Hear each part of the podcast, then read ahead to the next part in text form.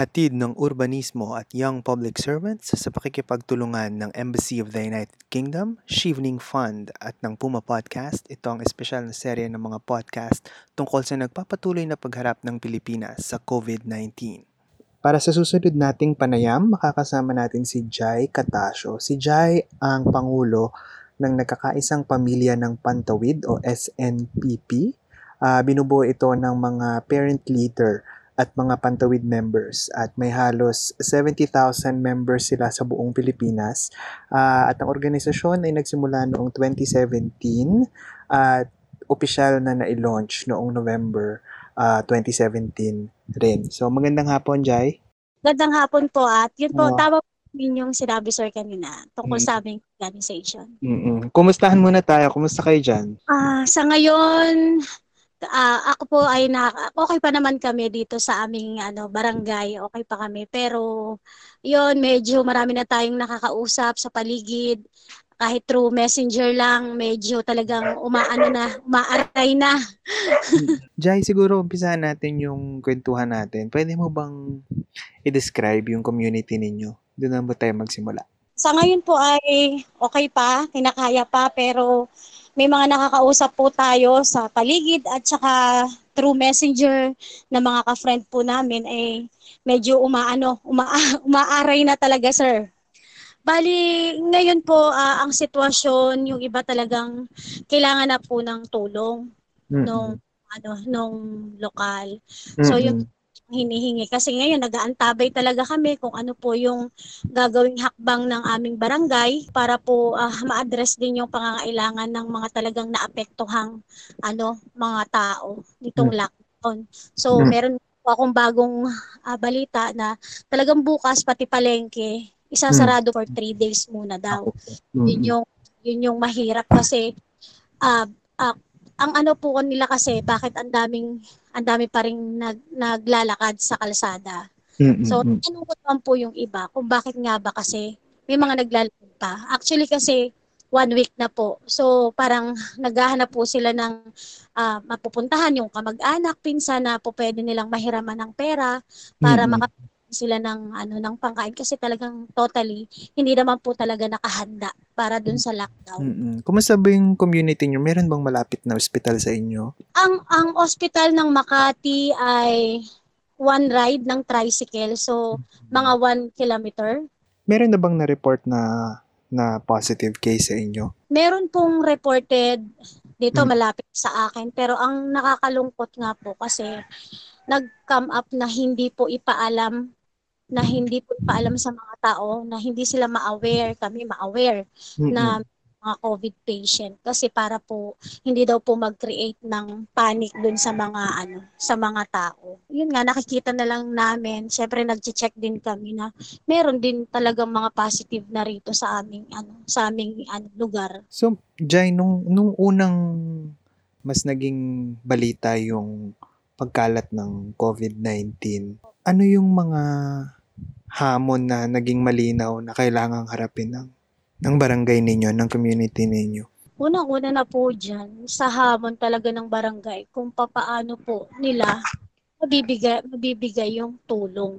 Mm-hmm. Lalong na po dun sa pagkain. So sa ngayon po, uh, medyo wala pa talaga eh. Mm-hmm. At nakakausap ko naman yung aming kapitan na wala pa talagang nailalabas.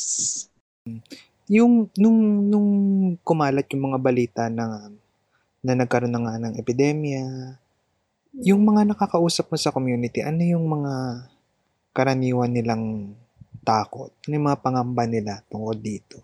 Unang-una po, yung mahawa. Mm-mm. Sila po, hindi natin alam, hindi po namin alam kung sino po yung meron. Mm-mm. Na mga na, meron na pong nahawaan ng ano ganyan ng COVID.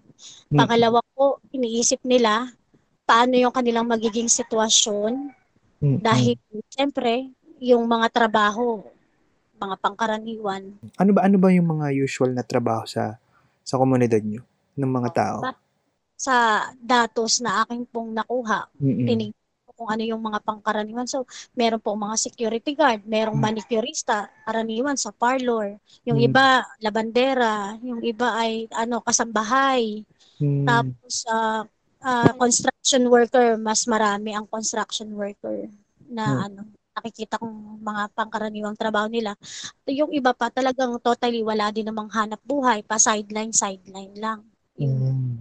So, paano yung sitwasyon nila ngayon na, na hindi sila makalabas at makapaghanap buhay? Talaga pong mahirap, sobrang hirap. Meron nga pong ah, sa akin ay lumapit talagang kailangan kailangan dahil walang panghapunan. So nung Mm. ano po yun, nung isang araw yun. Siyempre bilang ano din, isang leader din ng Pantawid, di mo naman kayang matiis yung ganyan. So kahit noodles lang at dalata eh, may sobra namang konti di naabutan. Pero hanggang kailan lang yun, maghapon lang siguro nilang kakainin. Paano bukas, paano kinabukasan, paano pa yung susunod na mga araw. So nakakalungkot po talaga dahil talagang kailangang maghintay pa kami ng ganito katagal para sa tulong ng lokal. Ano na ba yung ano na ba yung mga hakbang ng ng barangay o ng city government para sa inyo? Sa level po ng barangay, Mm. Wala pa po akong nakikitang hakbang Mm. na ginagawa. So siguro wala pa talaga eh. Pero sa level, sa, sa city level, Mm. do meron po silang mga press release na meron po silang binigyan ng 2,000k, something ganun, na mga tricycle driver, 6,000 na mga tricycle driver at ma- i-distribute online through GCash po yata yun, Mm. ay hindi pa rin naman po natatanggap ng mga tao. So yung pagkain na hinihintay po para sana sa ano, ma- matugunan lang yung pangangailangan sa pang-araw-araw. Wala pa po akong nakikita dahil meron po akong group chat ng mga leaders sa iba't ibang barangay ng District 1 and District 2 ng Makati. Mm. Eh, Mm. Mm. po ako sa kanila, wala pa talagang nakakarating. Ano kaya yung problema, tingin mo? Hin- hindi ko po masasabi kasi hindi ko po sila direktang Mm. na ask ng ano na wala pa akong direktang communication para alamin pero ah, parang tahimik po kasi eh. talagang medyo walang information na inilalabas eh May, meron lang mapapanood mo lang sa TV na may ganun pero sa actual Hindi Sa- talaga. Mm. nangyari wala pa wala pa talaga Mm. Kumusta yung mga iba't ibang sektor sa inyo? Yung mga matatanda, nabibigyan ba ng atensyon? Yung mga bata, paano? Paano ngayon ang sitwasyon sa inyo? mga bata sa tingin ko naman ay na ano kung pa, pagdating sa disiplina yung dating nagtatambay na mga, mga teenager kwentuhan sa kalsada kahit medyo gabi na sa ngayon nalilinis po talaga ang kalsada dahil kahit paano ay nasa loob sila ng bahay, yung mga bata. So yung pagdating po sa mga matatanda, dahil meron po tayong direktiba na bawal lumabas ang 60 years old pataas, eh talaga pong ah, hindi, wala naman po akong nakikita masyadong Mm. nasa kalsadang matatanda. Kailangan po siguro nila ng matatanda pagdating sa kanilang medical ah, pang- pangangailangan kasi dito naman sa Makati meron po kaming ano meron po kaming libreng ah, gamot para sa mga matatanda lalo na yung mga may maintenance. So meron po at ah, parang ano naman bukas naman ang health center para tugunan yun. Hindi naman yun napuputol sa ngayon. Sa ngayon, sa ngayon ay hindi pa naman siya apektado. So meron din po silang ano ah, ini-implement din po na ano yung ah, tawag dito skeletal workforce. Mm. Even barangay meron silang ganong ano. Mm. Yung mga pamilihan sa inyo, yung mga palengke, tuloy-tuloy yung operasyon? Kasi kanina sinabi mo na parang magsasara ng tatlong araw. Nitong mga previous days, open po siya. Nung wala pa po kaming mga ano, mga quarantine pass, medyo maluwag nga din talaga. Pero nitong naibigay na po yung almost na na-serve na yung quarantine pass, talaga pong meron na po talagang nanghaharang. Chine-check talaga nila kung pa saan, saan pupunta, anong gagawin. Mm. Yun yung mga ano nila, kina-question nila. So pag hindi importante talagang pinapauwi nila, bawal din ang maramihan. Kailangan isa lang yung mamimili. Pero yun nga, nakarating sa amin kanina na bukas kailangan pong ipatupad yung pagsasara ng ano ng palengke. Paano kaya yun? Paano, ano, ano kayang mangyayari kapag sinara ng tuluyan yung palengke?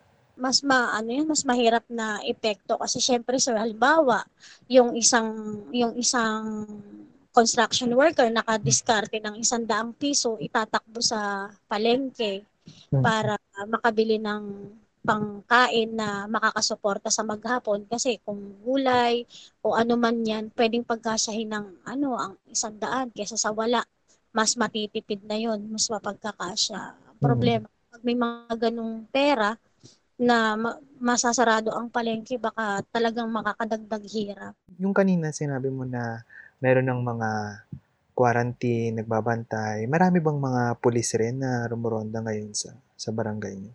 May na, mga nakikita po ako. Nung Hmm. isa nung kahapon po ay lumabas ako, may mga ano na po sila, may mga nakikita na po akong nagbabantay talaga. May epekto ba 'yon sa pang-araw-araw na buhay ninyo? Tingin mo? Anong nararamdaman ng mga kababayan mo na parang madaming pulis o yung checkpoint, ganyan? Una kasi may fear. Mm. So, Una talaga merong takot kasi at saka may part may part kasi na medyo ah, pag hindi nagkaunawaan kung ano yung kung bakit ka lumalabas, medyo nagkaroon diyan ng ano eh ng medyo Kakainitan. Mm. Kasi na, na ano ko eh, na, na witness ko, pa, pa- palabas din sana ako. Eh dalawa kami mag-asawa ang lalabas, hindi po kami pinayagan. So yung Mm. isang sunod ko na mag-asawang nakatricycle, nakamotor, eh hindi po pinayagan. Medyo nagkaroon po sila ng sagutan. Eh papunta ako ng Osmac, bibili ako ng gamot, ganyan, ganyan. Sigurado pa kayo nung bibili kayo ng gamot. Sinabihan na nga kayong bawal lumabas, ganyan, ganyan. Mga ganun yung kanilang ano. So, So, yun. nagkakaroon ng ganong tensyon. Oo, yung mga Oh. ganon. Paano So, yun pagka sana- ganun? Paano yun? Ano, paano na-resolve yung kaso na yun? Pwede mo bang kwento?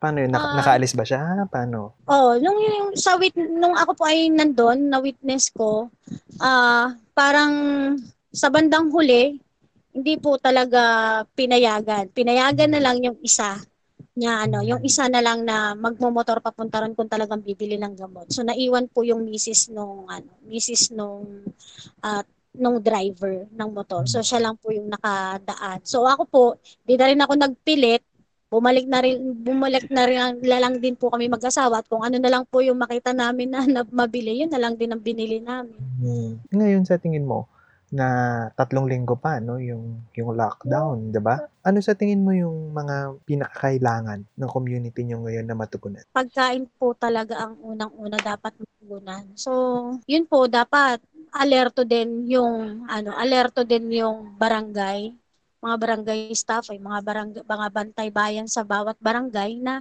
yung ano yung pangangailangang pang-medical Hmm. ng ano, especially yung matatanda o yung mga magkakasakit kasi hindi naman po natin maiwasan yung mga ganyang pangyayari. So dapat ready din po sila at anticipated nila na may mga pangyayaring darating na ganyan. Sana lang ready sila sa iba pang mag ano sa iba pang mangyayari na hindi natin inaasahan. Ano pa? Sanitation po sa ano sa sa mga public facilities like palengke, Hmm. dapat talaga yan nasa sanitize yung area Mm-mm. kasi syempre nandyan po na diyan po naglalakad yung mga tao. Kung yan po ay droplet ng bakterya at merong mga nagsasalitang nahuhulog yung droplet ng mga Mm. laway diyan, eh kung meron eh kailangan kailangan talaga merong ano prevention na masanitize po talaga.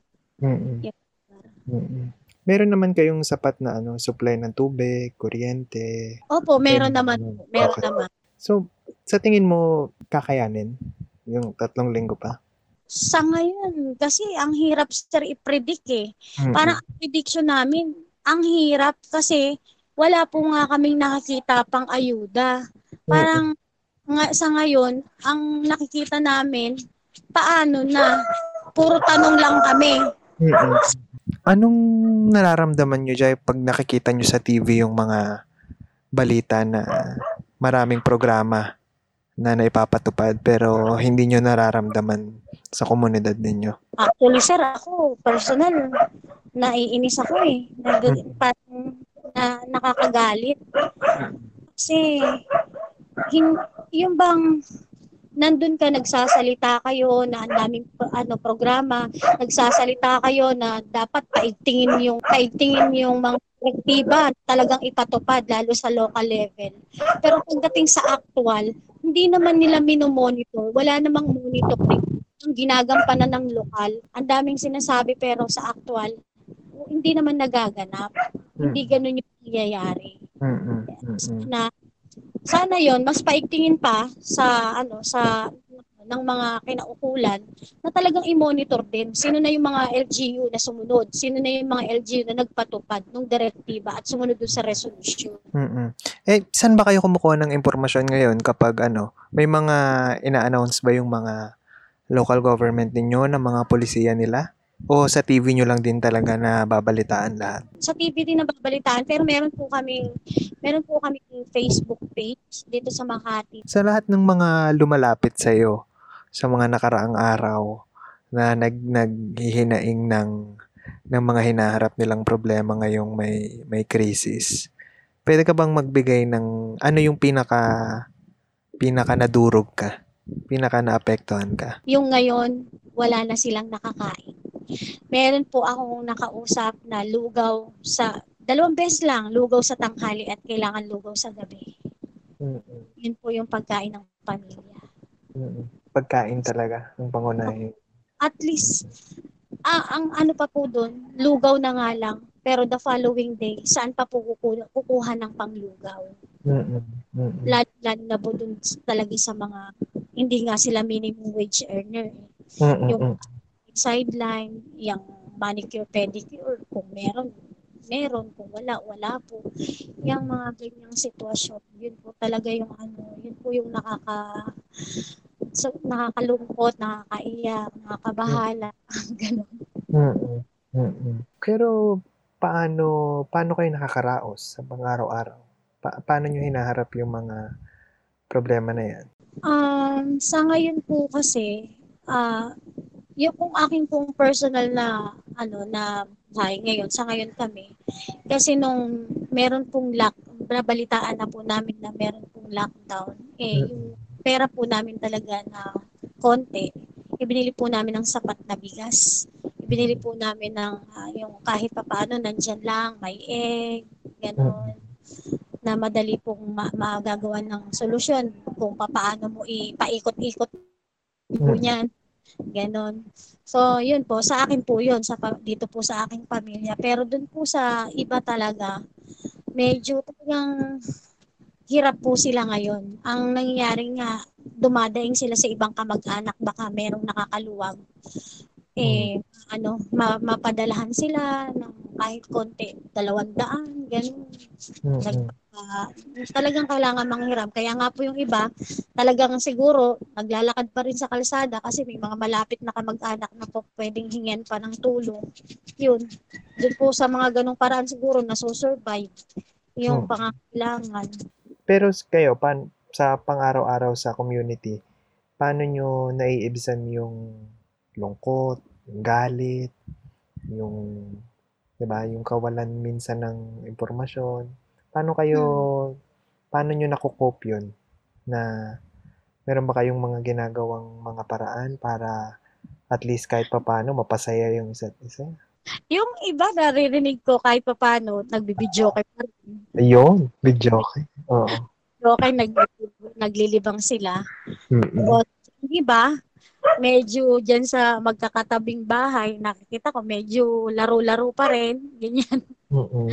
Tapos yung iba naman, medyo nakikita ko naman na nag-uumpukan pa rin, mga mga nanay. Kaya minsan niloloko ko, oh, social distancing po. Oo. Oo. Oh, paano yun pag ganun? Oo, yung mga ganun lang pong mga ano, yun yung mga parang kasi, yan, manood po ng TV, usually, kasi pag hindi lumalabas, talagang TV, pero parang naririnig ko yung, yung ano, mga ibang kapitbahay ko ay videoke, mga, mga libangan-libangan. Eh, paano ngayon yung ano, mga halimbawa, usapin ng renta, ng bayad ng kuryente, ng tubig, paano yun haharapin?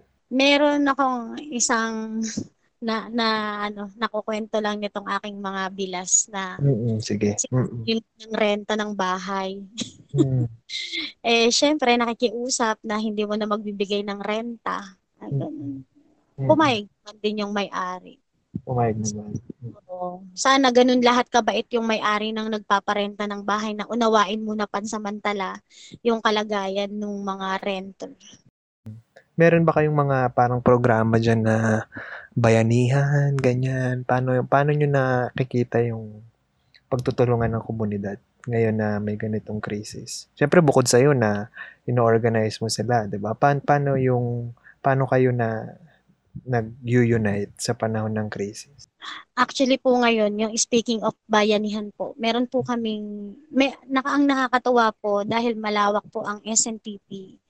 So, uh, uh, organized din yung aming grupo.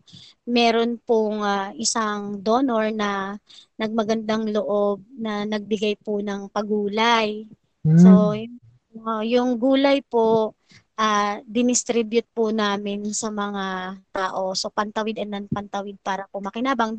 Although limited po yung aming nahatid na bigyan, ay alam ko makakatulong po sa kanila yung mga gulay na yun.